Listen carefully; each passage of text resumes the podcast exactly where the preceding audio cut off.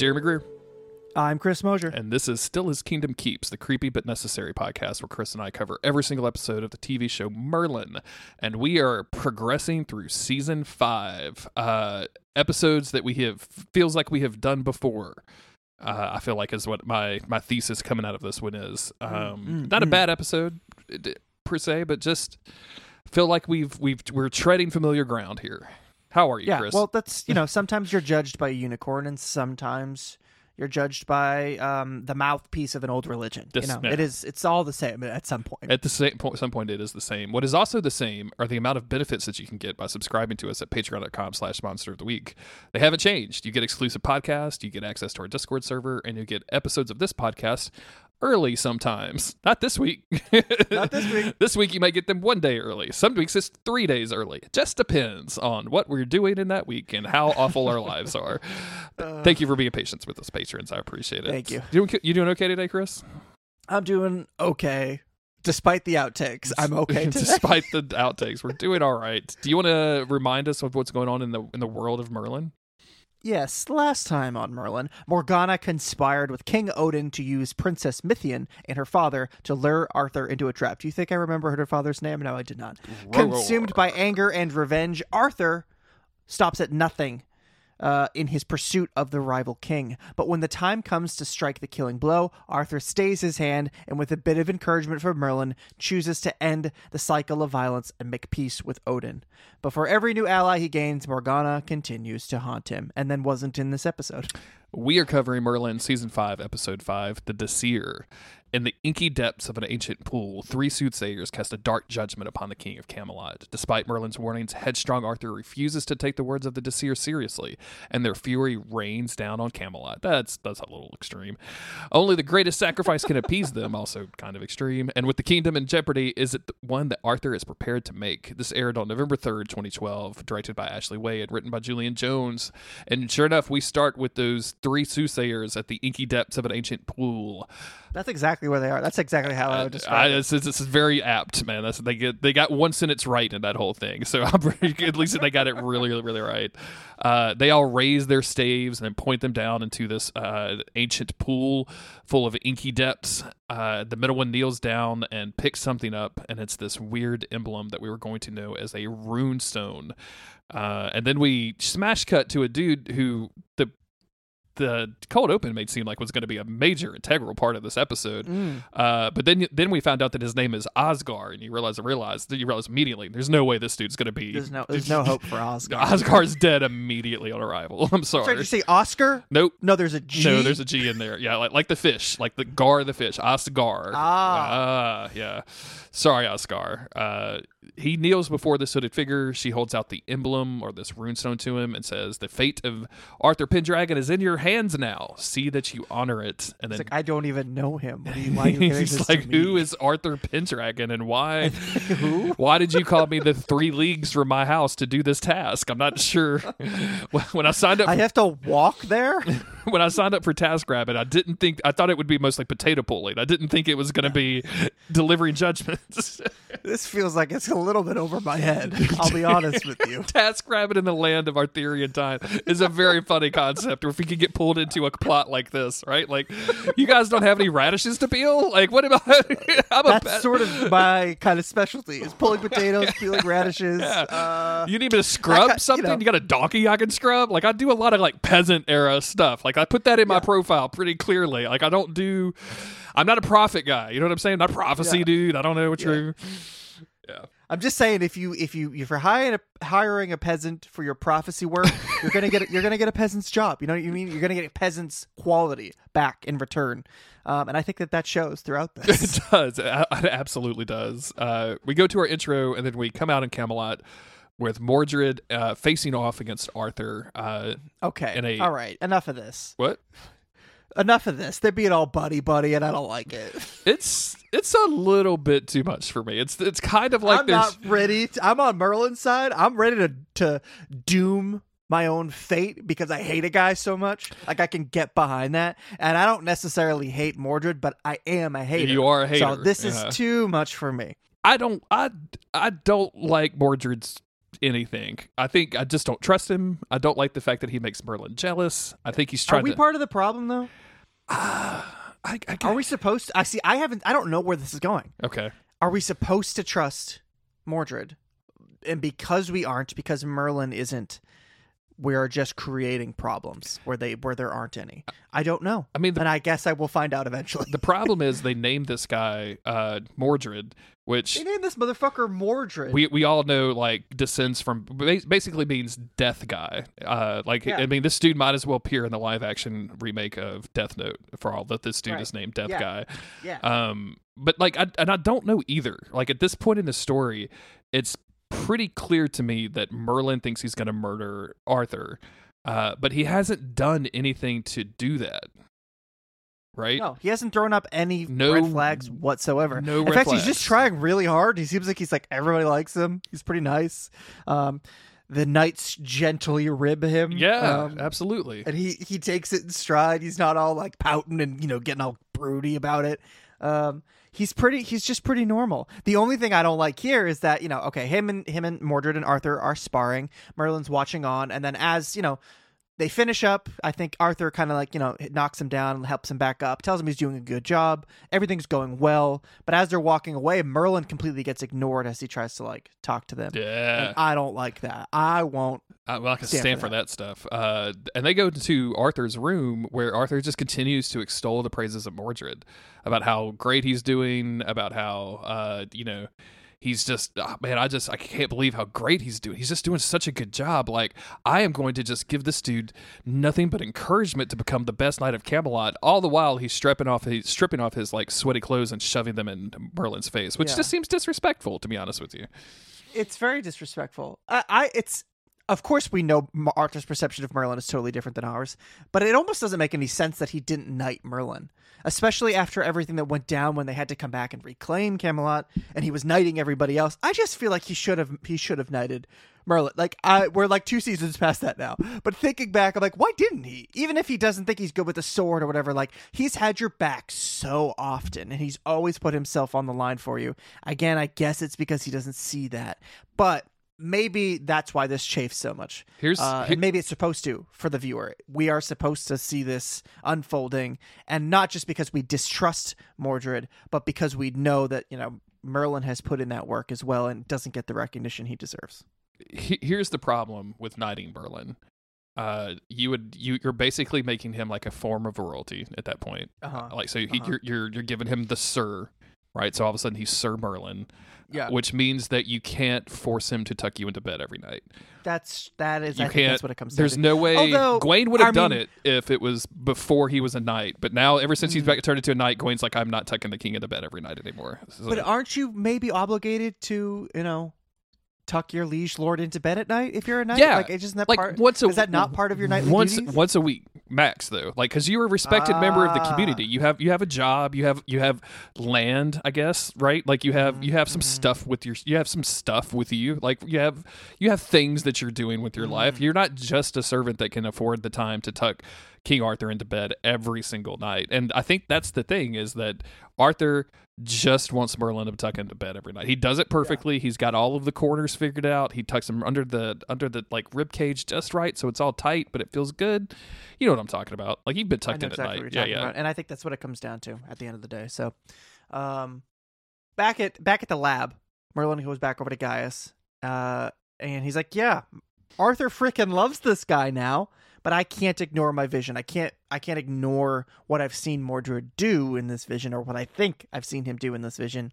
Um, and even Merlin here admits, like, yeah, he's a nice guy. There's really nothing to dislike about him, but I just can't. I like, I can't trust him. I can't go there because of what I've seen. Um, also, interestingly, we get this real wide shot of the lab, and when you see that staircase Yeah. Merlin's up on, I feel like we have not seen that in, since season one. i agree Um, so it's, it's stuck out. That was that was a little weird. I uh, I think this is where some of the repetition starts for me in this episode. Where Mm. uh, we talked about this in the last episode, but like I and granted we're in the last season. We only have like ten episodes left or something. Like we don't have a lot of Merlin left, so it's it's kind of silly to complain about this now. But it's getting a little tiresome that Merlin, everybody dismisses Merlin out of hand. Like he's got five seasons under his belt of just being pretty knowledgeable and kind of intuiting these things around him. And for Gaius to be like, he's fine. And the there there is an interesting line here that I think uh, Gaius says of like, you know, right now you just uh, you know, you've seen this, but seeing isn't knowing, and we must know before they act. No, no, not at all. Not at all. Yeah. Not at all. you see shit all the time and you just do something about it. Like, who cares? Mm-hmm. Like, you can't kill Mordred, but like, you could at least have that back and be like, you know what, Merlin? He's not doing anything right now, but I'm your boy, and Mordred is is not my boy, and I am going to watch him for you. We are going to watch out for him together. Like, why not just be a little bit fucking supportive? I'm tired of this this narrative of Gaius just being like, I don't know, Merlin seems okay to me. It no longer makes any sense in season five. Exactly, to yeah. continue to ignore him. Um, even Arthur, it's a little bit like Yes, stretching a little yeah, thin, yeah. and he still thinks of him as this idiotic person who can't be trusted. Like there's a there's a Um, there's a running joke in this in this episode towards the end where Arthur says like, "Hey, I'll you know." I- I even think that you'll be right from time to time, and I'm like, my dude, he has been like, pretty right so many right. times, you accept his advice quite often. so many times. Uh, Sir Leon comes back from the east. Uh, they were He's just got some fucking news. That's all this dude does. Anyway, we caught a guy. we caught a guy. His name is Oscar with a G, and everyone's like, uh, "What, with a huh?" G. I don't Uh, understand. Know- yeah, and he he he was captured, and then he killed a knight, and he escaped. And Arthur's like, "That knight was my friend. We can't stand for this." and he uh he decides he is going to lead the patrol to track down this Osgar. Uh, he walks out in the room and over to where Gwen is, who is like, "That's a stupid idea. Like you're the king." And Arthur's like, "You don't understand. He wasn't just a knight. He was my friend. He was my friend." You have a lot of friends. Okay, Gwen is like, "We have so many friends. Like, You're, literally, you're never home. How many years have you been king? And I, I mean, uh, not not to be misogynistic, but I'm still not pregnant. I'm just saying. Like, we need. I'm trying to give you an heir, man. yeah, but you would sit. I'm trying to secure the Pendragon line. Do you know how hard? you're never home. Do you know how hard it is to get pregnant when your husband is that tucked in? Like I just can't even get to you. it's impossible. I try to come in and listen. Cover the- I'm not saying anything. I'm not telling you to get rid of Merlin. I know what's going on, but I'm trying to secure. Try to secure of this goddamn kingdom. Trying to secure a legacy, my dude. Untuck a corner for me. Let me get up in them sheets. That's all I'm asking. Um, Only Merlin can untuck him. He's like he has a lock and it's key. Jeez, it's Arthur. a special. It's a special unlocking mechanism.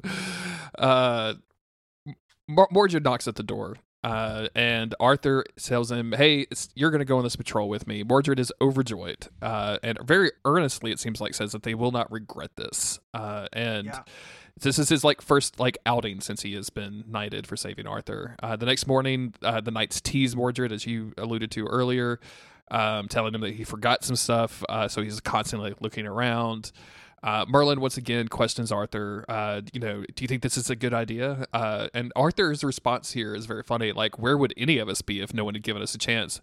Arthur, you'd be in the same spot, homie. You're a prince. you were born into royalty, my friend. No one had to give you any kind of chances. Everybody in the world just handed everything to you as soon as you asked for it, and you've had pretty like if you like look at um um what is fucking Gwen's brothers uh, Elyan? Look at Elyan. Elyan, yeah. Uh, Elyan has had a fucking life of of, of, of trauma. Yeah. Like he's living the good Yeah. life now, but it's been bad for him, my friends.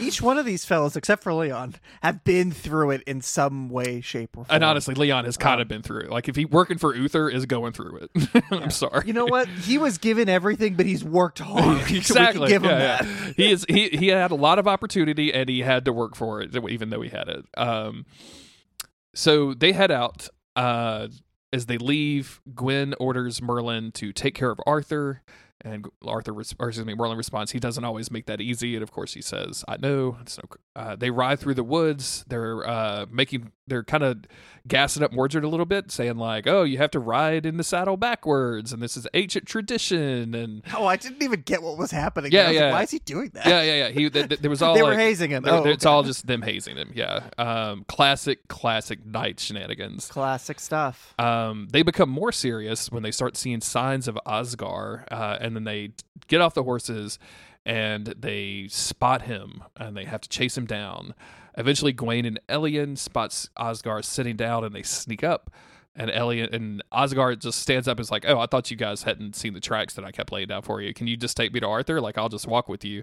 And they're super mad because this dude supposedly killed his friend, their friend. So they draw swords on him, and the situation very quickly devolves into a combat. Uh, Mhm. Osgar slings both of their weapons out of their hands. Uh, Gawain is able to grab a dagger and stab the dude before he then knocks both of them out and off into trees.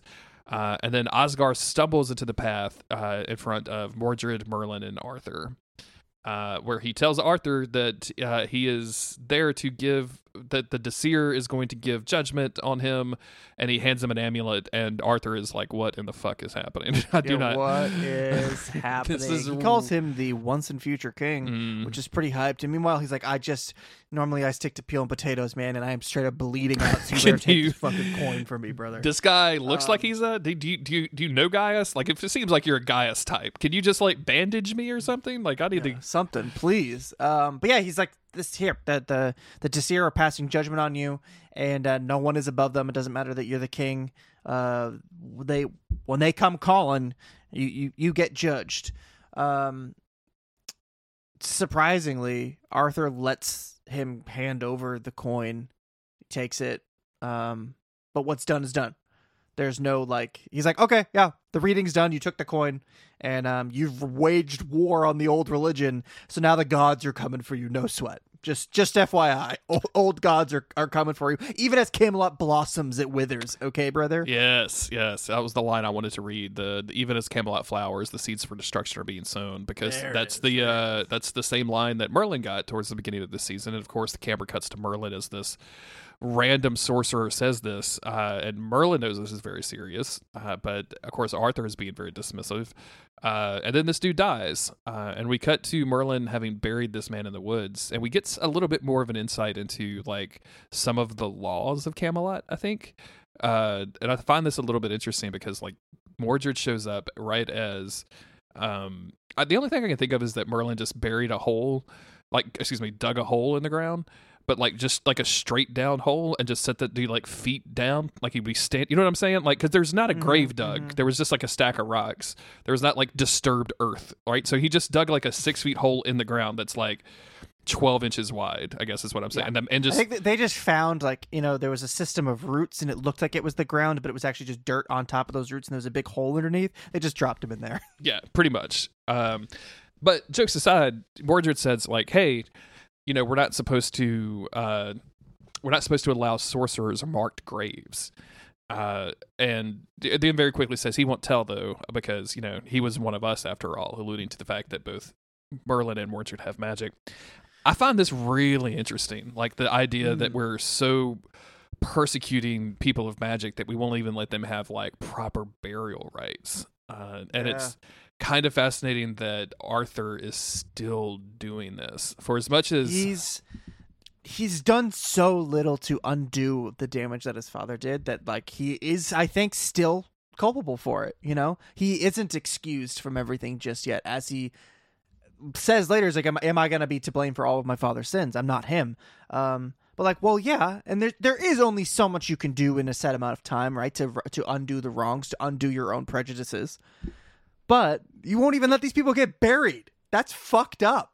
Yeah, that's a that's a really tremendously fucked up thing to do, considering what we've seen Arthur do, like taking the uh, sorceress down off of the the cross that they were going to burn her on in the one of the previous. Yeah, and then when episodes. she died with them, they were just like, all right, whatever, leave her. Yeah, did they just leave her in the fucking like bury a hole and then not mark it, not tell her to leave her family? Like it just gets really fucking weird. And it's one of those things where like the harder you think about a premise, the more it's going to fall apart if you like Mhm. think about the foundation of it at all. Um, and it's fun to do that in some cases, and in some some cases it's fun to just turn your brain off. But this really stuck out to me as like one of the most horrifying things that you can do. Besides, you know, Mm. kill a bunch of magical children that haven't done anything wrong. Sure, Uh, sure, sure, sure. And I really like what um, Merlin's response to this. He turns to Mordred and like I think in a previous season of Merlin, these two would be bros. Like they would be co- co-conspirators, kind of like Merlin and Lancelot were when Lancelot knew about uh, Merlin's magic. And here, it's like Merlin kind of wants, he can't help but to like Mordred a little bit, but he also hates Mordred and he's scared of what he represents as like this prophecy of killing Arthur. And he hates him because he, you know, has been spending all of this extra time with Arthur, and that's usually Merlin's special time.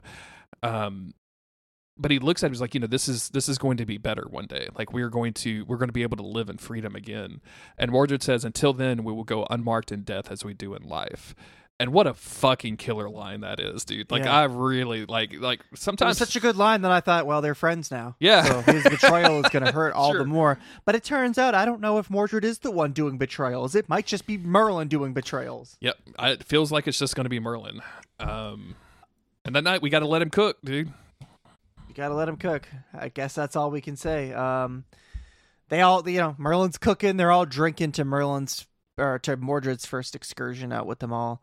Um, but Merlin's kind of bringing the mood down. He wants to talk about Oscar with the G and and how you know, hey, we didn't need to kill this guy. Um, but Arthur just kind of shakes it off, tosses the coin to Merlin. Uh, Gawain's pretending that he wasn't the one who stabbed the man. Uh, wouldn't listen to his pleas to just be, hey, let me see Arthur, please. Uh, so he just yeah tosses the coin to Merlin, and you know, hey, d- nothing to worry about here. This is nothing. The gods, that the old gods mean nothing to me. And back in Camelot, they Merlin is still being kind of sullen, and Arthur is like, "What is going on with you? Like, I haven't seen you smile in three days." And Merlin says, I, nice of you to notice, bro. I'm, I'm not sure there's a great deal to smile about. And Arthur literally rolls his eyes, like it's very much like, "What? Are, oh my god!" Like it's it's it's it's just. It's very cute, uh, Yeah, but it's yeah. just also like a kind of a sign that Merlin has really been going through the wars. Uh, Mhm. they arrive in the lab, and then it's time for Gaius to tell Arthur all of the lore of this rune mark. Uh, basically, anybody who is given this has been um, judgment. It has been, has been judged against by the Disir, who were the spokesman spokeswomen of the triple goddess. Triple goddess. Triple goddess, Triple like goddess. that. I did. Uh, I wrote it down at some point, but I didn't write it down here. I don't think. I like Oh no, I did. Yeah, I- the triple goddess. I like my goddesses like my delight. Like I like my delight, Chris. Triple. Yeah, triple, triple. Um he says you know this is very bad. That you should you should you should this is very like you know this is going to be a, a big issue for you. And arthur's like it's just like worn out superstitions. Like what do you you don't Yeah. you don't believe in any of this. And gaius having been asked a direct question always does what gaius does when he's asked a direct question which is hedge. And he's like i'm old enough to know that you shouldn't dismiss anything out of hand. And like oh that's not a fucking answer my friends. This is why uh what's his name? Uh Agravaine almost got you murdered because you can't answer Yeah, a direct fucking question Of your half, your half answers. uh, he does have a point, though. You know, um, Arthur can't just pretend like this isn't going to affect him. He was fucked up by a unicorn in the past, so I just think that he should be prepared for anything. Um, and later that night, you know, he asks Merlin about this. He's like, "Haven't I been a good king? Have I not done enough to make up for my father's sins? Um, if if why why should I be blamed for this? Essentially, why should I be blamed for what my father has done when I have tried to do things a different way?" Um, and he wants Merlin's opinion, man to man, not you know master and servant or anything. Um, not tucker in And- and tucker tuck and the tucky. yeah, yeah, yeah. yeah. Um, he's like, just pretend you've never tucked me into bed and tell me what you really think. And um, Merlin says, I'm you know, sorry, I think sire. that they, the they task is too great. s- yeah, Sorry. they see you as as being worthy enough to be judged in the first place. They wouldn't they wouldn't judge you if it didn't matter to them. Uh, and I don't think that they would pass this judgment upon somebody who wouldn't listen to what they had to say. Uh, and so Arthur asks, "Well, do you think I should take them seriously?" And Merlin says, "I think you already have yeah, taken them seriously. Mhm. Much to think about." much to think about. I really like that line there. So, um, judgment is wasted on those who won't listen. Like, why would they Mm, even bother mm. judging you if they didn't think they can improve you in some way? Uh, which is, you know, maybe not accurate 100% of the time when it comes to judgment, but I think in this case could could definitely be. Um, it's is interesting and profound. Uh, Merlin needs some help though, so it's time for Merlin to summon the dragon. Uh, and who immediately confirms the goddess's judgment of the yeah Arthur is probably going to die. He's going to almost definitely do that. Um, and Merlin is worried about Mordred, and the dragon is like, yeah, you should also be worried. Yeah, you, I don't know why you called me. This is all this stuff. Yeah, I'm am I just here to be your like sounding board? Yeah, absolutely. You should probably murder Mordred. You didn't the first time, and look what happened. And now you should probably maybe murder him the second time. Like if you have Yeah, that opportunity. if you're asking the dragon if you should murder somebody, the dragon's going to say Always yes. The dragon loves say- when you murder people. the dragon hates humans and loves murder. What do you think he's gonna say? So this is mistake number one, I guess you could say, of the episode. Now Merlin makes a lot of mistakes, and I think he is um, casting his own doom here. And part of me, while thinking about this, I'm almost I'm frustrated with Merlin, right? Like you keep doing these things, and it keeps making things a little bit worse. But at the same time, you think, how many years has it been? Of him being under this pressure, of him trying to to keep Arthur alive and to follow this destiny, and he is alone. The one person he can tell, Gaius, constantly doubts him, gaslights him, doesn't listen to what he has to say. Um, he is alone and under just tremendous pressure. So of course he's gonna keep doing the wrong thing and making mistakes. And I think he makes a lot of mistakes here. I think he does, and it's it's interesting. Um, there's a bunch of debate about this in our Discord. Uh, just people kind of commenting on it from different angles, and uh, I read through a little bit of that today, and I, I find it interesting the different pers- perspectives people have on it. Um, in the meantime, because I think that we're going to deal with a lot of that towards the end of the episode. Uh, Arthur goes back home and is just like up up late pondering the amulet when Gwen comes in and is like, "Hey, you didn't eat. I brought you some food." And Arthur relays this experience with Osgar to Gwen, um, and it's like you should have seen the look in his eyes. Like it's almost like he pitied me. Why would a sorcerer pity a king? Like what if they're what if what if the Seer are right? What if I am failing? Like what if Mm. I'm not good Mm. enough? And this is again when I talk about this episode feeling like a, a rut we've already created before. It's stuff like this where I really thought after the last episode we were done with Arthur's self doubt, um, and it's not quite the same thing. I get it; like there's a different, some different narrative devices happening, but it also it feels a lot like the same thing. And I get, Yeah. I'm a little like I want if they're going to do a plot, like let's let's make make a plot happen. Like let- let's let's let's do some stuff because I feel like we're we've we have we have a great understanding that King Arthur is not a beacon of shine, shining light that he is an actual man with self doubts and a guy to tuck him in at night, right? Like he is, Yeah, he is yeah. like they, we have we have defined his character pretty well, and I'm ready for like stuff to start happening about it. Yeah, and I wonder if they have to keep kind of retreading this this ground, this self doubt, this reflection, because it's the only way to make up for the fact that Arthur really hasn't changed very much. Not himself, but he hasn't done very much to change Camelot. Um, the fact that he's still they have to show him still wrestling with these things. Otherwise in season 5 merlin should be able to reveal himself and they should be able to make changes. And um but this has to be a slow process. They have to keep having arthur bump up against these moral questions and um i don't fight against his own prejudices. But yeah it does feel like we've covered this ground before um and I, I don't know how else they would have handled it because I think that the, this episode isn't about what what Arthur thinks. I think this is about what Merlin is willing to do. Yes, and and, you're you're absolutely right about that. Um, this bothers Arthur enough that he wakes up in the middle of the night to go and wake Gaius and Merlin up, and are like, "We're gonna go find the the, the Vizier. Where can I find them?" And Gaius like spits out a string of proper nouns that Yeah, I've never. behind the yellow tree, beyond the white mountains, within the cave of such and Oh, such. man. When you've reached the babbling brook, you'll know that I'm like, dude, just fucking just, I mean, it's stop. yeah, yeah. It's it's like y'all are like three leagues away. This is not a Mhm. big deal. Um, and everyone like the next morning, like that lets everybody mounts up. They're gonna head to the White Mountains. Mordred pops out and is like, "Hey, homie, where are you going?" And Arthur's like, "This is this is not for amateurs, my friend." He's like, "You've got fucking Merlin there, and he's not even a knight. He Mhm. doesn't have any land, dude. How can you not have any land?" Yeah, yeah. Um, and Merlin is like. Merlin's like, dude, Mer- Mordred owns land now. Are you kidding me? When did you give him land? Do you know how little land is in Camelot? Do you know how valuable actual land is? And now Mordred owns some like, of it. what does he own? Does he own a hectare? Like, what did you give him? What I, in the world? I don't even have my own room. I sleep in the, uh, uh, on the bed. I sleep on the floor beside Gaius after I get done tucking you in. What's wrong? What is wrong? I want my own hectare.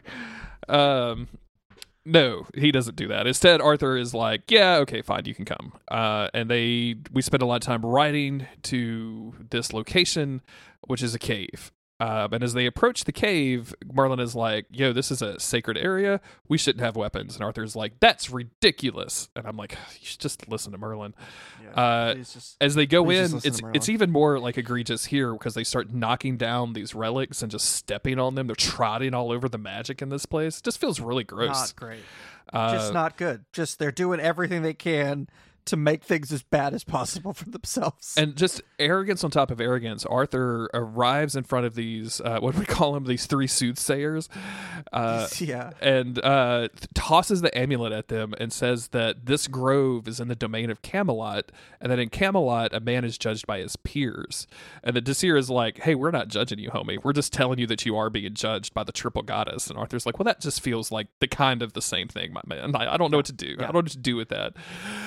Don't like that, and I, and I don't recognize it. they um you know all the as we're recording this there's the looming prospect of a writer strike i don't know if you've seen any of the writers guild stuff that they've published where they ask for pretty basic stuff like you know i don't know like not to have to rewrite something that you created via ai or something and like the other the other people in this that have to agree to some of this stuff was just like didn't answer, refused to respond, no counter offer. I'm, feel like, feel like that's Arthur to a T right now. I'm just Yeah. like, no, No, absolutely I not. I don't recognize it. I'm not aware of it. I'm not looking at it. Merlin's like, dude, it doesn't count if you're just not looking at it.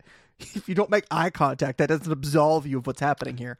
They eventually break it down, and they're just like, dude, okay, all right, we're gonna level with you, bro. Um, you've angered their goddess, their our, our the triple whatever, um, triple flip back back dive goddess, um, because you've denied the old religion and you've been slaughtering its followers. That's a you know pretty big pretty big deal. Um, but there is still the chance for him to to listen to them, to listen to the old religion, and to repent. Um, and they tell him that he's being arrogant and insolent. Um, and he tries to, you know, get a little upstarty with them, and then he just gets tossed. People start getting tossed. Yep. Um, this quickly, you know, it doesn't go well. You brought in like forty testosterone fueled. What did you think would into this happen? Tiny Yeah. little crone cave, and you, this is how this is how it goes. Everybody's getting tossed around, and then suddenly a magical spear is thrown at Arthur, um, and it's actually Mordred who jumps in the way to save him, taking a pretty serious blow in the process. Um, everybody starts to run, and they throw one more spear, and this time Merlin is able to stop it. Um, stop the spear from hitting anybody with magic. Nobody notices him, but him and the one of the old Disir, they make eye contact. Yeah. they know. Like real recognizes real right there. So now something's up. Something there's a connection here. And uh, outside, Merlin inspects Mordred and says that this wound is magical in nature and that he's going to need Gaius to treat it. He's acting pretty weird about this whole thing. Uh, so they decide to pack up and head back to Camelot.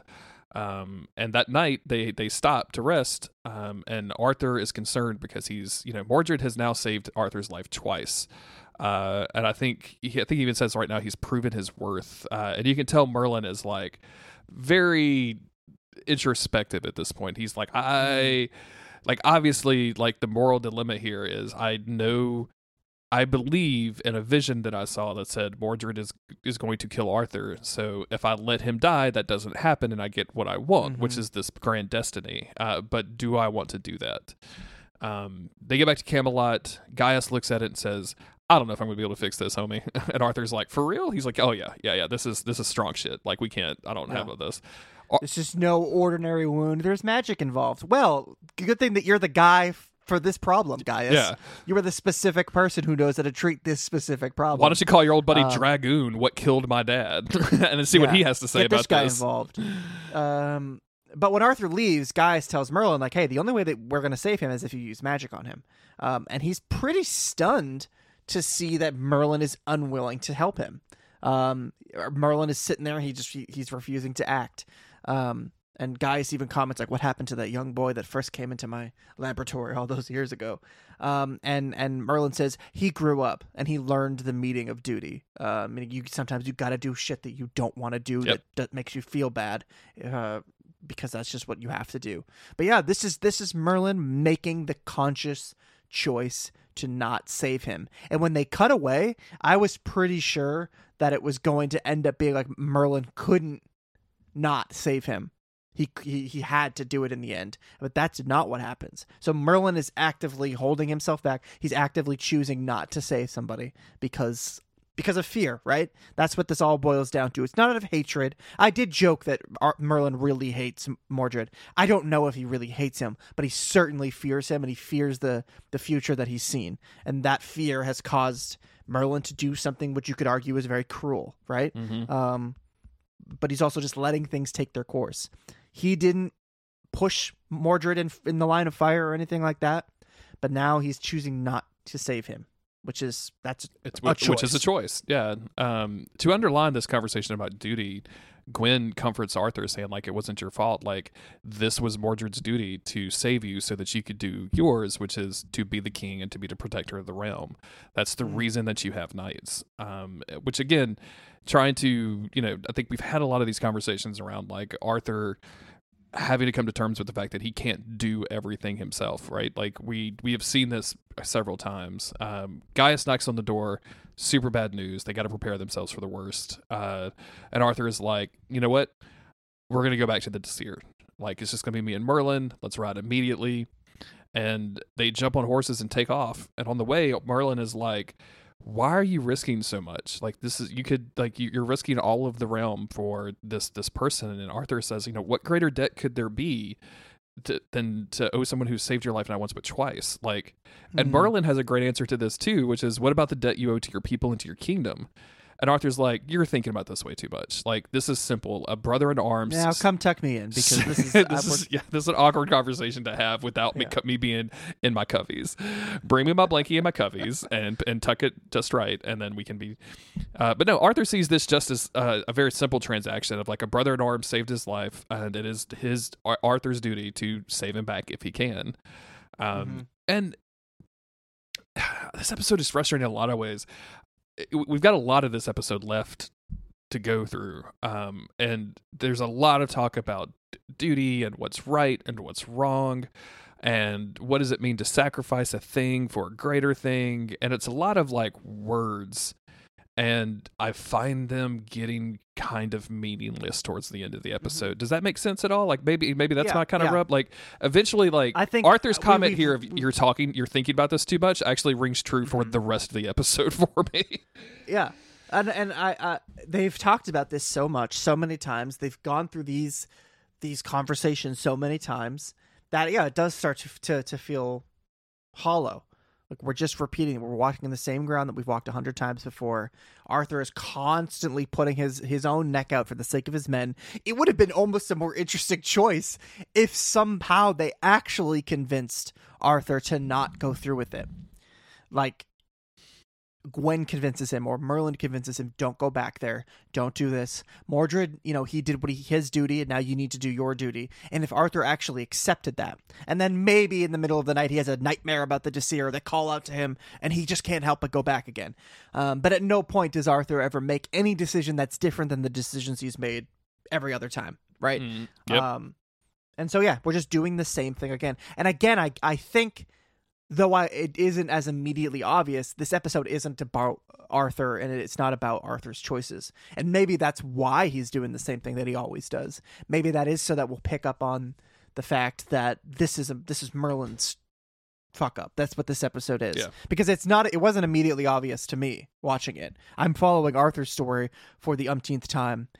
But really what we're getting here isn't all the judgment of Arthur. None of that is really important. What is important are the choices that Merlin is making. Yep. And he's he's l- allowing a quote unquote friend to die because of what he's he's afraid of. Um, they arrive at the cave. Uh, they this time Arthur sets his swords down. Uh, he has the line that I mentioned earlier, which uh, he admits to Merlin being right sometimes, although he will deny that Mhm. later. Um, they enter this time. That you could tell it very carefully walking around these magical relics, and the Disir are waiting for them again. And this time Arthur apologizes, begs their forgiveness. He asks them to help Mordred.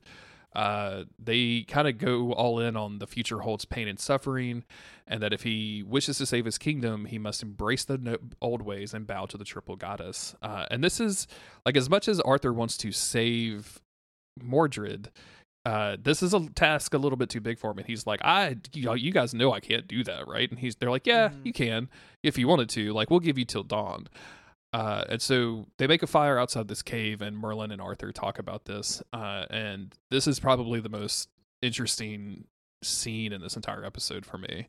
Um, Arthur asked how Merlin knew this was this place was sacred. I really like Merlin's description of it's as if the whole world is vibrating, as if everything is much Mm. more than itself. Um, kind of showing, I think, giving a hint here that Merlin has these powers. Maybe like I feel like that's what they were Mhm. specifically going for is like showing Arthur that Merlin is a little bit more than he seems. Um, and Arthur just is like, oh, okay, well, I don't get any of that. this is just like a place. Yeah. Uh, and of course, Arthur is like, I don't know what I'm going to do. Like, if I if I bow to the old religion, I can I can save Mordred. But if I bring back sorcery in the kingdom, it could like sorcery before Uther banned it was just awful. Like it was creating all of these wars. In my own time, I've seen Morgana use it for nothing but harm. And this is a real, real interesting point because I think when we talk about like why doesn't Merlin just allow magic to come back, I don't like Arthur has never seen magic be that particularly good, right? He's Mhm. only ever Mhm. seen occasionally people who have magic be good. He's never actually seen them use magic for good. If that's a, Right. a distinction that anybody is, is willing to follow me with. Um and of course here he asked Merlin, you know, what would you do? and this is like the it- it's incredible how this one sentence like never would have seen this coming and it shifts so much because Merlin all these other times has for the most part always said like yeah I mean I don't think magic has to be a force for evil but here because he's so dead set on on not saving Mordred um dude he says there is no place for magic in Camelot and I just can't believe that he said it. Um not only is are we in season 5 and Merlin still has not been able to reveal himself but he now he has basically just Arthur really values Merlin's opinion as much as we want to joke about it. He really does value what he has to say. And he just said there can be no place for magic in, in Camelot. And that is like he's signing his own, you know, death certificate here. Like he has just he this is going to create some trouble.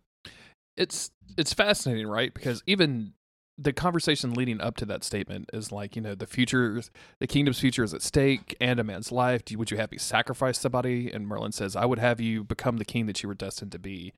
And Arthur straight up asks Merlin, like, "Do you want me to bring sorcery back? Maybe Uther was wrong about this." And you can see tears in Merlin's eyes as he struggles with this decision of should I allow this person to die uh, in an effort to save this king in the future. Uh, and I think the thing that gets a, gets me a little frustrated is that we have seen Merlin learn the lesson of trying to avoid fate brings you right into it, like it kind of Mhm. forces you into the path. Uh, and that's and that's kind of what happens in this episode, right? Like he he makes this decision and it comes back to bite him in his ass, and he realizes like, oh, I've created my own demon or whatever. Um, and I- but and he's he's obviously wrestling with this emotionally because you know what if Uther was wrong is basically what Merlin has been saying since the very first fucking episode of the show. Yep. And to Yep. go back on that to to look Arthur in the eye and say there can be no place for magic in Camelot it's a betrayal of himself and who he is as a as a sorcerer as well as it seems like even the whole prophecy that he's trying to go trying to trying to put in place right trying to help succeed or help come to light i guess is the word i'm looking Right. for like it feels like everybody has always talked about like him about avalon as being this crazy magical place and not just like camelot still burning sorcerers at the stake and i Yeah. I, I just i really do wish merlin could see it and not be caught up in this like this i don't even think it's hatred i really do think what what you said earlier is the fear of mordred uh, just absolute fear of this of this dude Yeah. and what he can do to arthur It's got him panicking. He's not thinking clearly. Um, and obviously, as he makes this decision, it's not like he's not thinking clearly isn't really the right expression because you see the tears in his eyes. You know how much this hurts him to say. Um, but it's a, again a choice made out of fear. It's not a choice that I think Merlin would ever make if all of this came to pass, but he hadn't seen that vision. And and you mentioned it before. We've been through this. Merlin has learned that if you try to mess with destiny, if you try to stop things from happening, you ended up you end up just creating them. And Gaius, to Gaius's credit, has also warned Merlin about this. He said, "Hey, like what happened last time. Stop trying to interfere with this. That you know we don't know what's going to happen. Um, and unfortunately, Merlin keeps pushing, keeps pushing, and he's driving us probably towards that destiny. Unfortunately, um, and all that, and then Arthur goes back to into the cave and he tells them, I can't do what you ask. Um, I thought before Merlin said what he said, I thought maybe we could find a compromise, and maybe the compromise still wouldn't be good enough or something, but um, because of the way that they put a bow on these episodes sometimes, I thought that he was going to go in there and say, with after some serious reflection, I cannot bow to your religion, but I I know now that I need to, you know, relent and we're going to change our ways, and then Morgana would change it the next episode or something. Uh, but no, he just says, no, I can't do it. I'm sorry. And they say, okay, you made your decision. You've sealed your fate and that of your kingdom. Farewell, Arthur, Arthur Pendragon. Um, and they ride back to Camelot. Uh, Merlin tells Arthur that he did the right thing. Uh, Arthur's like, "You saved my life, Merlin, like more than once." And Merlin's very emotional, you know. I know. And of course, as they get back to the castle, they are greeted by a surprise. Uh, Mordred is all better and he greets Arthur with the with the hug. And I love this moment. I love the way they frame this. You see Merlin just absolutely astonished, and you hear him speak dialogue without him moving his lips. You hear him say, "How could I have been so stupid?"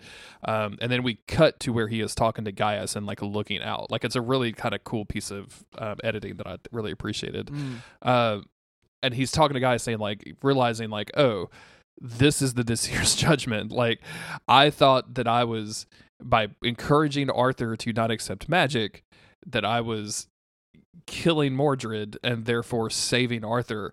In fact, I'm doing the exact opposite. And I feel like if you're watching this episode and you're getting real aggravated by how short-sighted Merlin is, you're in good company because it feels like a lesson that Merlin should have already known. Um, mm-hmm. Even though, like, I get it, it's it's a very emotional thing to talk about. It's a very emotional thing to deal with. I feel like Merlin kind of should have known this something like this would have would have happened. Yeah. Like I I don't know. I don't know. So I think we if we want to look at it this way, the Disir they they framed it so that if Arthur accepts their terms, then the you know Arthur's bane, his doom, Mordred here, uh, he will die. If if Arthur agrees with the with the triple goddess or whatever, then Mordred will die from his wounds. Uh, and of course, if he doesn't accept their turns, then then Mordred will come back to life. Um, in just which I didn't even like. I didn't even like, consider that until we see him standing there, and I'm like, oh my god! Not only did Merlin put himself back in the hot seat by saying no, there's there shouldn't have magic anywhere. Not only that, not only did Mordred survive, but I think that Mordred's survival really just completely depended on on on the Disir and, and what Arthur yeah on what Arthur said. And uh just fuck man. Yes Merlin should have known better. But from a writing perspective again this is this is Merlin just really at his wits end so controlled by fear that he can't think rationally anymore and I am frustrated with him but I also I guess from this perspective of looking at this story I understand why he did what he did. And this is just it's just getting darker and darker and darker as we head through season 5. It just feels like things are getting worse. And every time we think we beat Morgana, well Morgana maybe isn't really the big bad anymore. Cuz he didn't see her in that vision. He saw Mordred. And in fact, Morgana's own visions showed her being killed by Dragoon. Yep. By Emrys. So Morgana really isn't the threat. And maybe Merlin should start thinking about that a little bit, but I'm, I'm sure it's far too late. And I'm and she it's not like she isn't a threat. She continues to plot. In the preview for the next episode, looks like she's kidnapping Gwen. So, you know, she's gonna keep popping off. But Merlin has uh he's he's gone he's gone astray. It's um the other thing to think about here too, and I, I'm legit saying this from a perspective of someone who's finished the series, but actually can't remember quite the mechanics of how we get to go through all of these various villains and villainesses and all that stuff. Um, think about Mordred's arc up to this point, right? Uh, a druid child that was pursued by Uther, Uther saved uh, by secret magic having people in the castle, uh, saved Arthur's life. Um, obviously, joined the knights, and if you take it at face value, he joined the knights to serve and protect Arthur. Uh, because he maybe believed in Arthur's cause, right? Because he saw something in Arthur that could maybe be worth serving in order to bring about a change. And there's that moment in this episode where Merlin tells Mordred, you know, we won't always have to live like this. And, and Mordred agrees with him, right? He says, you know, until mm-hmm. then we will be unmarked in life as we are in death, uh, or unmarked in death as we are in life. And what do you think is going to happen when Mordred finds out about this? Right. That Merlin had the opportunity to make all of Mordred's suffering be worth something and threw it away because he was vindictive and it and didn't even get anything that he wanted out of it. Like uh, it, he, I, th- I, feel like he's going to literally cause Mordred to break bad in this final season, yeah. and it's he's really not willing to t- to to realize or to consider that Mordred is was willing to lay down his life not for Arthur but for their their shared common goal, the, the common goal that he and and Merlin share. He was willing to to lay down his life so that Merlin could continue forward, and so that Arthur could continue forward and create a world where magic is accepted. And I don't think Mordred cared if he was he lived or died. But then I think all that shit that we saw Mordred do when he was younger. yeah, he was always running away, but he was also like killing guys and stuff. I don't. Maybe I'm crazy. That's not really what happened. But I don't know. I don't know. He was he was around a lot of killing, a lot of a lot of dudes yeah. were killing guys. I yeah. guess. Yeah, yeah, yeah. Um, and this is the end of the episode. Uh, Merlin realizes, like, oh shit, I have. Uh, there's nothing I can do to prevent Arthur's death at this point. Um, and uh, we get our preview, which looks like uh, Morgana bullying Gwen is going to be the name of this episode. Yeah. I think I saw a fairy in there. Whatever's going to happen, I can't wait. I can't wait to see it. Morgana's back. It's going to pop finally. Off. Um, very excited about it. Very excited about the rest of the season. I think I'd if I compl- if you feel like I complained about this episode a lot, it's not necessarily because I didn't like it. Uh, I for me, it's it's just a it's just an episode that was dealing with a whole lot of stuff and a lot of it felt pretty familiar to me even if it was mm-hmm. doing so in a different thing. I'm glad you phrased it like i thought the way that you talked about like oh i thought i was following arthur's story but actually this is this is merlin's stuff. Like we were dealing not with arthur being judged but with really merlin being judged. Uh, mm. and that makes this episode a lot better for me. Um, and i like you know hey it's a big complicated episode which is a good thing to have in television yeah. so. Yeah um, boy, oh boy, we're gonna have to see what happens next. I can't wait. Any final thoughts, Chris? No, yeah, I uh, wow, Merlin, you done you done goofed, boy. You done goofed, my man. Uh, thank you everybody for listening. Thank you for uh, continuing to support us over at patreon.com slash monster of the week. Uh, thank you for leaving reviews, telling your friends about the podcast and all that stuff. We very, very much appreciate it. Um, we will be back next week with season five, episode six of Merlin.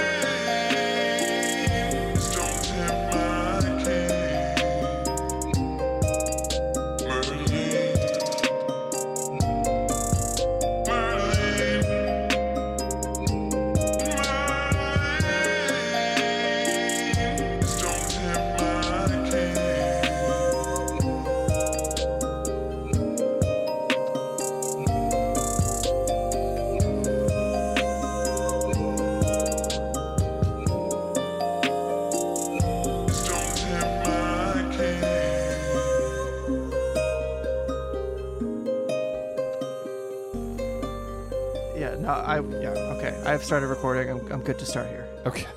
Are you okay, Chris? We can we can i take a break. This is this has been happening to me so much. I've been like freaking out. That's why I'm like, okay, I gotta go to the doctor because I can't I can't live my life like this. It's not. I, I'm not living. I'm just barely surviving my own life because I'm so high strung all the time. But what if but what if the medicine changes you? You're no longer creative. What what then? Oh, what that's then? not gonna be good. What I then? used to take I'm just, stuff. I'm just. I'm just. It kidding. was just too much of the wrong thing. Don't ever, Um, don't ever let people tell you that. Oh, Yeah. okay, it's no, I need to. I just need to chill out. I'm sorry. I didn't mean to get so worked up today. I just. You're okay. You're good. Just had to blow off the steam, I guess. Okay, had to, had to take a deep breath, find your I find your was, I was in a good mood. I just, I think behind everything, I am just so fucking stressed out all the time. Just from work, not from anything else. My Yeah. life is easy. I just don't manage anything well.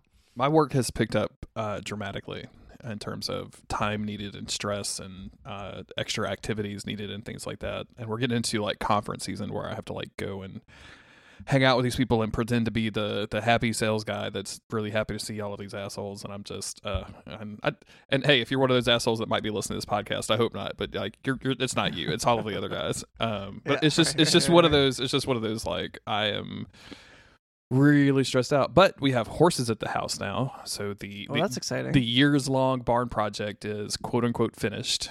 Um, I mean, we still have like a zillion things that we want to do, but uh, horses are at the house, so we can we that's that's good. That's I mean, yeah, that's been the goal for practically as long as I've known you. You've been working on this, and it's It- finally come true. Uh, it's been a long time, my friend. it has been a thing that I have wanted to do for quite some time, uh, and it's just it's just very gratifying seeing it all come together. Like Autumn and I were talking about it. We we spent a lot of time and not like a small amount of money uh, doing this stuff to try to like minimize the impact of the horses, like having horses on our lives, and also like just Mm-mm. making it you know easy to work with and plenty of room and like really not like spending a zillion dollars on a dream barn or anything, but like really trying to think it through and be like, okay, like if we do this and this is where we're gonna do this stuff with the horses, what does that mean for like actually try to like break it down, like Mm-hmm. and it and it seems to like it's it's not even been a week yet, but it seems to have worked. Um, it Oh, seems that- to Well, that's that's what what more can you ask for? Yeah, exactly. Yeah, like we I, I- we were talking last night. We were sitting outside, uh, drinking a cocktail and just watching horses stand in a field and, th- and thinking like, I guess we're old now. I guess this is what old people do: is just watch watch animals not move. I don't know. field. That's pretty cool. That's not something that everybody can just do. You know, I'd stand around watching horses. Dude, you think that? he would think that she came and she brought Simon, who was her eldest horse. She's no, she's had Simon longer than she's had me. Like she, she, she had Simon Oh, before wow. she met me, and we have been together a while. Friday is our 19th wedding anniversary. Wow. Um, but she brought Simon, and Simon. I thought that I thought- I really thought Autumn was running some game on me because she was like, "I'm gonna bring Simon home, but we've got to get like I want to get a mini horse, like a like a miniature horse, to be Simon's pal because he can't be alone." And I'm like, Mm. if you just want a mini horse, you can just have a mini horse. Like I'm not gonna tell you. What am I gonna do? Tell you no at this point? Like what am I gonna like? What am I winning on, in that? Yeah. Um, but no, she brought she got up super early Saturday morning. She drove to the barn, picked up Simon, brought brought him over here, unloaded him. We were all like, "Hey!" Simon walked around a little bit in the pasture, and then like she left to go across the state to pick up the miniature horse. So she's gone for conservatively six hours doing that. This horse did not fucking move in the pasture. Like I kept going outside to look at it, like it barely moved. Uh, like it kept staying towards the front. It would eat some grass. Like he he just didn't do anything. Even Mark, who has been super excited about horses, was like, "The "Fuck is wrong with this horse?" Yeah. What's going on?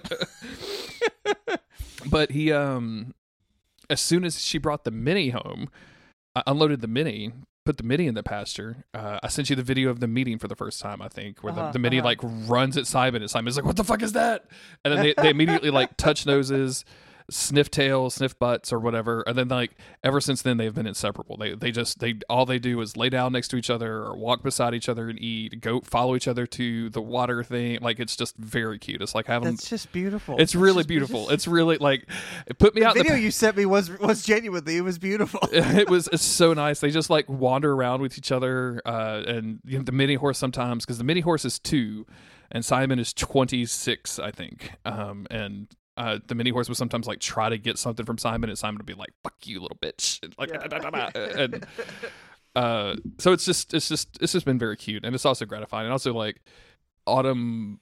We work from home a lot. Autumn works from home almost every single day, uh, and you know she is so so incredibly busy that her having the ability to like i'm gonna take a 10 minute break and go touch a horse Mhm. uh, versus like before where uh, going to touch a horse it was like a like at least a two and a half hour commitment um it's just made her life so much like so much more gratifying so so much simpler Yeah. so yeah. That's that's huge. That rules. That's that's That's that's the dream. You live in the dream. I told her that you texted me that it was a massive W, and she really, really Yeah. liked that. I was like, Yeah. she's like, Chris called it a massive W, and she's like, it absolutely is a massive W. so Because seriously, this is what you've been working towards for for like I said, as long as I've known you, and it's just that fucking rules. It's a huge dub up on the board. it's you know what I mean? huge dubs on putting W's on the board, bros. That's what it's all about. It's- That's what it's all about. It is. I uh, I'm pretty excited about it, and now. Um, we're in a weird situation where people want to come to our house now because things have changed. Yeah, no, no, no, no, no, no. no. And I'm like, I don't think that that's going to Uh-uh, happen. uh-uh, I don't really need to invite anybody. My dad was like, I want to Uh, bring my new girlfriend and come see the horses. And I'm like, we invited you to Christmas one year and you didn't come. so maybe maybe you should reevaluate your priorities. Your girlfriend thinks she's getting on one of these horses, she's Ain't- got another fucking thing coming. Ain't happening, Pat Captain. That's not going to happen. My sister. nobody's girlfriend near these suckers. My sister was like, "We want to get out of town, but like not very far out of town, and like you, you better go somewhere else because we're not, yeah, this ain't the spot. This ain't the spot. We're, we're we're we are calm now. We are we are not, but um, we we will. We're going to invite people over or whatever. Yeah. It'll be fine. Yeah. But uh, It's it's tough because I would never. I would never want to do that. I would never want to let anyone hear my horses. yeah, it, that i- that is kind of a thing because like I think people have this idea that like, oh, it's a horse. Can I get on your horse? And Autumn like has said to me in the past, like people ask that and they you know they don't realize the amount of time and energy and money that I've gone in, that's gone into training a horse, and then you know they have no experience like they just get could get kicked off or they could even like hurt the horse somehow like this is not this is not like a you know can i ride your bicycle situation it's like can i ride your high-end bi- bicycle that cost $40000 It is also a living creature. and and also needs to eat your bicycle Yeah, needs to yeah. eat and breathe like you might as well climb on top of a dolphin if you don't know what you're doing. A hundred percent. like- yeah you might as well climb on top of a dolphin Yeah. yeah Yeah. I haven't been on a horse since I was, uh, you know, in Boy Scouts as a little kid or something. So I wouldn't, I certainly would not attempt to climb atop a horse. I, I mean, I weigh more than I think most horses. that's I'm, not You know, that's not true what's the what's the horse weigh? Like six, seven hundred pounds. Um, no no that's that's that a lot more than that how much does a horse weigh? Actually, Aver- what's the average horse? it's like tons Girth. it's like 2000 pounds no Like- way, really? yeah yeah yeah, I'm, yeah. I'm gonna I'm gonna Google it. Average horse weight. 1500 to 2200 pounds hmm that's nearly double my own weight Oh, don't do that, Chris. You're not. You're not that. I mean, to be fair, to be fair to the people out there envisioning Chris saying that, it's mostly his feet. It's just mostly his. oh yeah, yeah, his, yeah, yeah. his it's mostly the flippers It's mostly the flippers. huge clod hoppers. I, I did. I started doing that thing again uh, during the pandemic when I worked out every day and I put on a ton of muscle. Um, and then I just I gained so much weight because I added protein shakes to my diet, not as a meal replacement like you're kind of supposed to. Mhm. It was just added also all and also this, uh, and I did no cardio. So this time I've started doing the the workout stuff again, the the body weight stuff, which I have again. It's very quickly put on muscle, but now I'm reaching that point again where I'm like, okay, no protein, anything's, and I have to do cardio. I can't because I will just become a giant blimp of a man. That's not what I'm. That's not what I'm trying to be. You know what I mean? I saw one of those like uh, shiny head bald men with like muscles coming out of his neck on TikTok the other day, and he was saying that the way to burn extra fat was to get up super early and uh, do your cardio because your fat. Oh, your, just, just just get up super early. Just be awake. Yeah, and, and, and, and, like you know, oh, your fat reserves are super low when you wake up in the morning, and I don't know enough about like the, human body Mm-hmm. to dispute that, but I just it's just another one of those. I, was- I just I watched it and I was like, you're just trying to trick me into waking up early. You're That's all this me. is. Yeah, Yeah. not gonna happen. I will wake up Well, that's at the thing. I I feel like I have to start getting into shape because I'm gonna be bald, you know, and I don't want to be um, bald and just like I'll be looking like Jabba the Hutt. That's what I'm worried about. I'm worried that I'm Uh, gonna turn into Jabba the Hutt. mm. Um, and no, no, nothing against Jabba. I mean, Eh. everything against. You know, I take it back. Everything against Jabba. When I'm they- not trying to be him. When they re-released those wanna be him. movies and they had CGI uh, Jabba walking beside Han Solo at the, during that one shot, and it's I don't know if you remember that, like when they were Oh, yeah. when did- yeah, it's horrible. Yeah. it's not good, not, Not good, good. not good at all. Anyway, what are we even talking about here? Star Um, Wars. You want to talk about Jedi Survivor? We've been we've been Dude. playing the same video game. Yeah. Uh, so.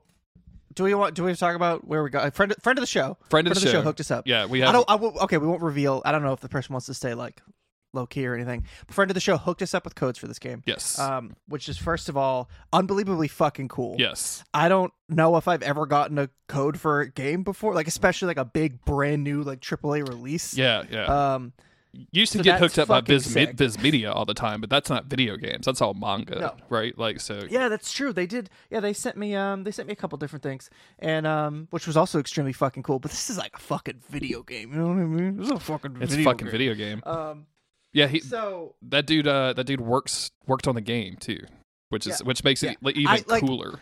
in the DMs, I have wanted to ask so many questions, but I'm like, I don't know, like what you're allowed to reveal when you work on a game. Mm-hmm. Um, but I have I have a million questions. But anyway, so this is the sequel to Fallen Order, um, from a couple years ago, which Uh-huh. was like a surprise hit for me that that that year that this came out. Yes. Um, started up Jedi Survivor, was immediately lost, like like in the world.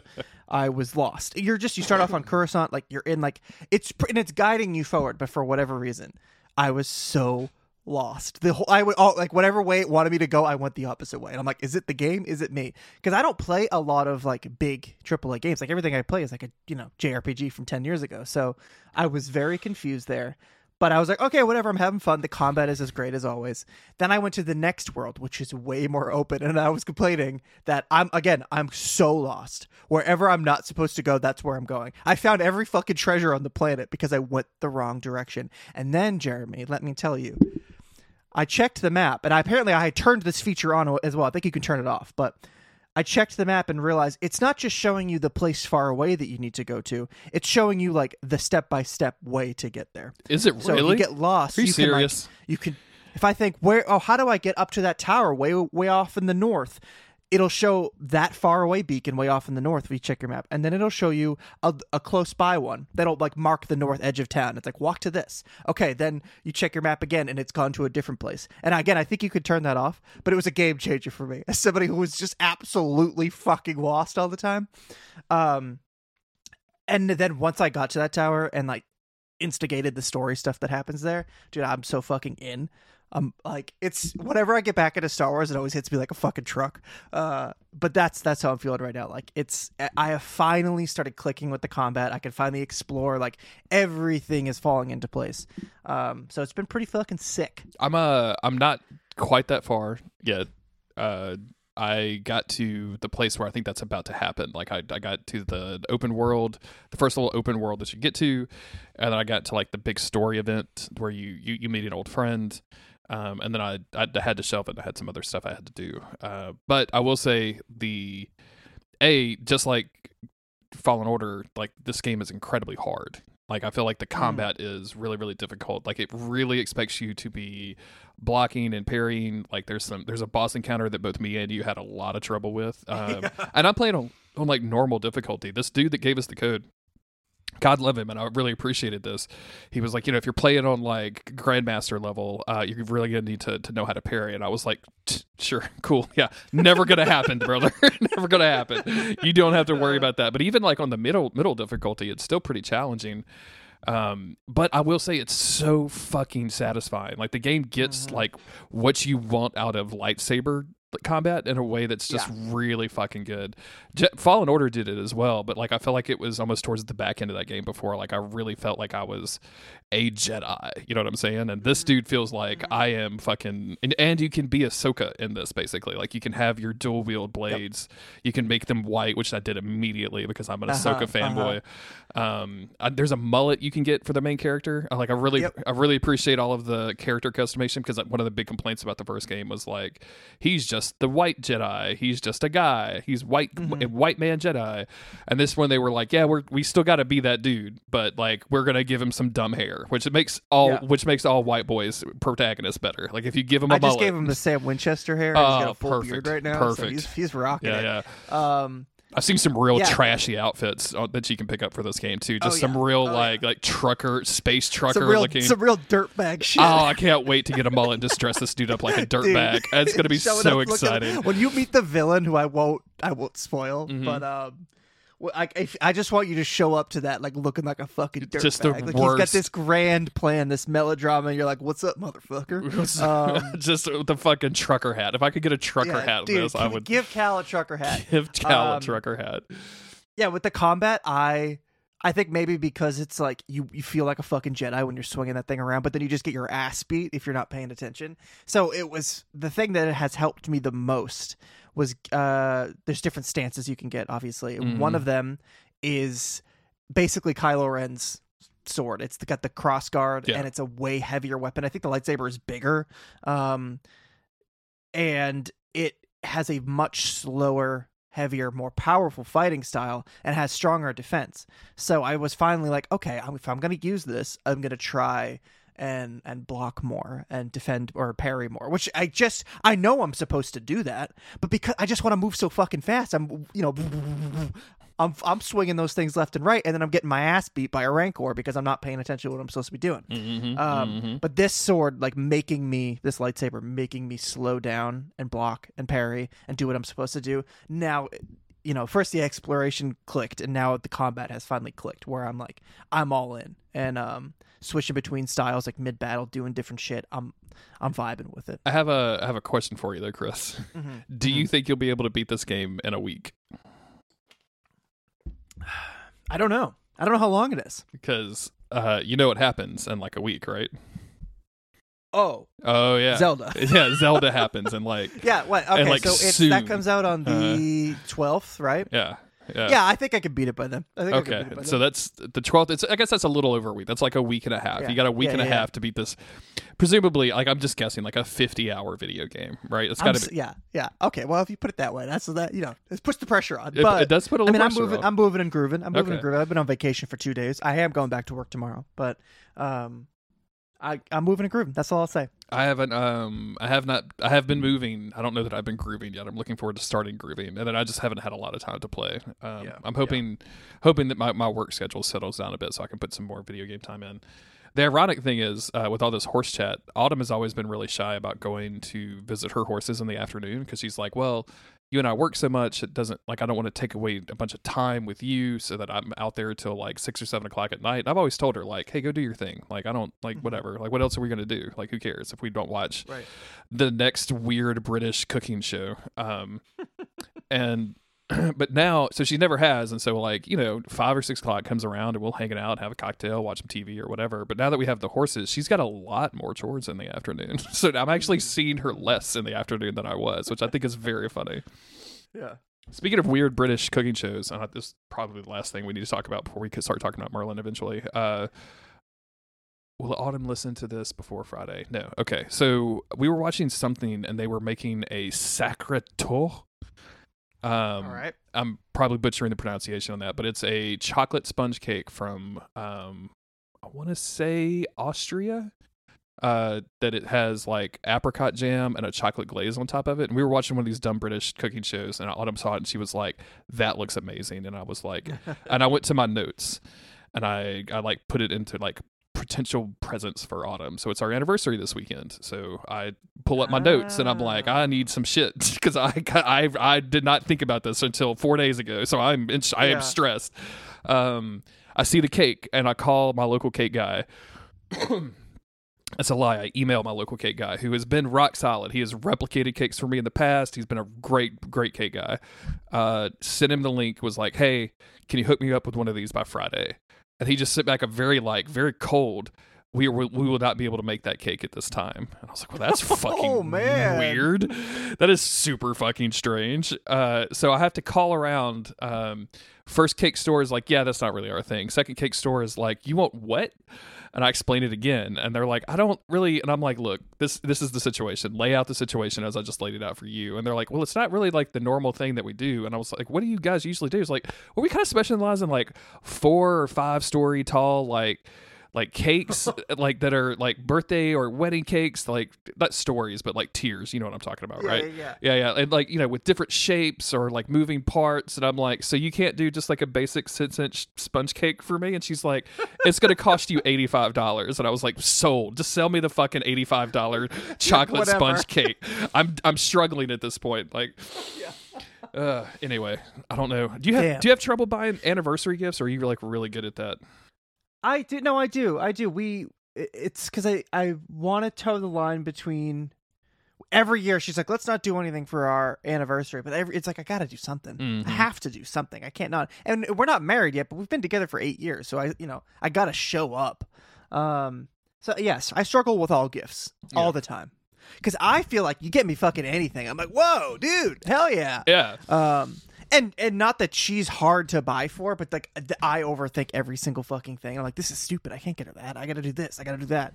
Um, yeah, it's tough. I'm struggling right now, even just thinking about it. I get real in my head about it, where I just don't know. Um, I've tried doing like clothes and stuff before. I'm real bad at that. Like I, pro- I'm probably like oh for five, more like one for five for clothing presents. like I keep getting, and I guess it's complimentary, but I get her stuff that's too small to fit her. Um, and like, and it's just like like you know, she wanted some, or she complimented some pajamas we saw in the White Lotus season two. They were like these like silk pajamas that were like uh, had snakes all over them, and so I ordered those from fucking Italy, and they were too small because Italians are so much tinier than Americans. This is not fair. Um, but yeah, I, I struggle with this stuff quite a bit, and I, it's also one of those things where like everybody gets their horse stuff. Um, and she doesn't really particularly like horse stuff because any horse stuff that she needs, she just buys it. Like, she, if anything that's of practical use, she's already bought it. It's in an Amazon box sitting in my breezeway or something.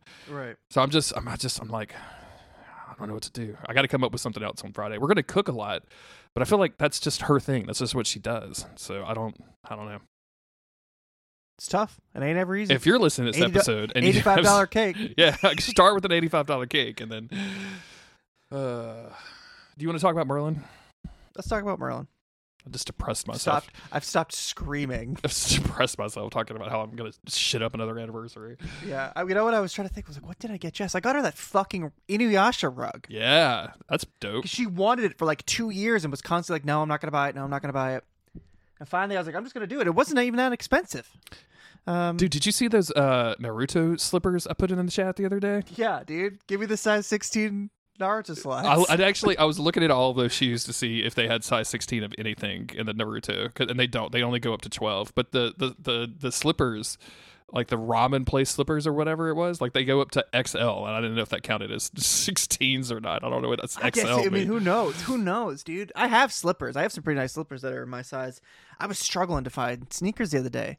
I just first I thought, let me look for. I saw a nice pair of Adidas, and I thought, oh, you know, I don't know if I've ever owned a pair of Adidas sneakers. Let me investigate. Uh, nothing in my size. Okay, most only go up to a size 14. Then I went to Nike. Same thing. Like everything goes up to like a size 14, unless you want to go for a cleat. Which I don't know if you know this, Uh, but I don't kinda- need Yeah, cleats. you don't think you need cleats at this point in your life.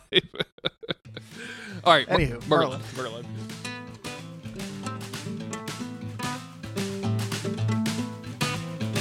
Merlin, Merlin,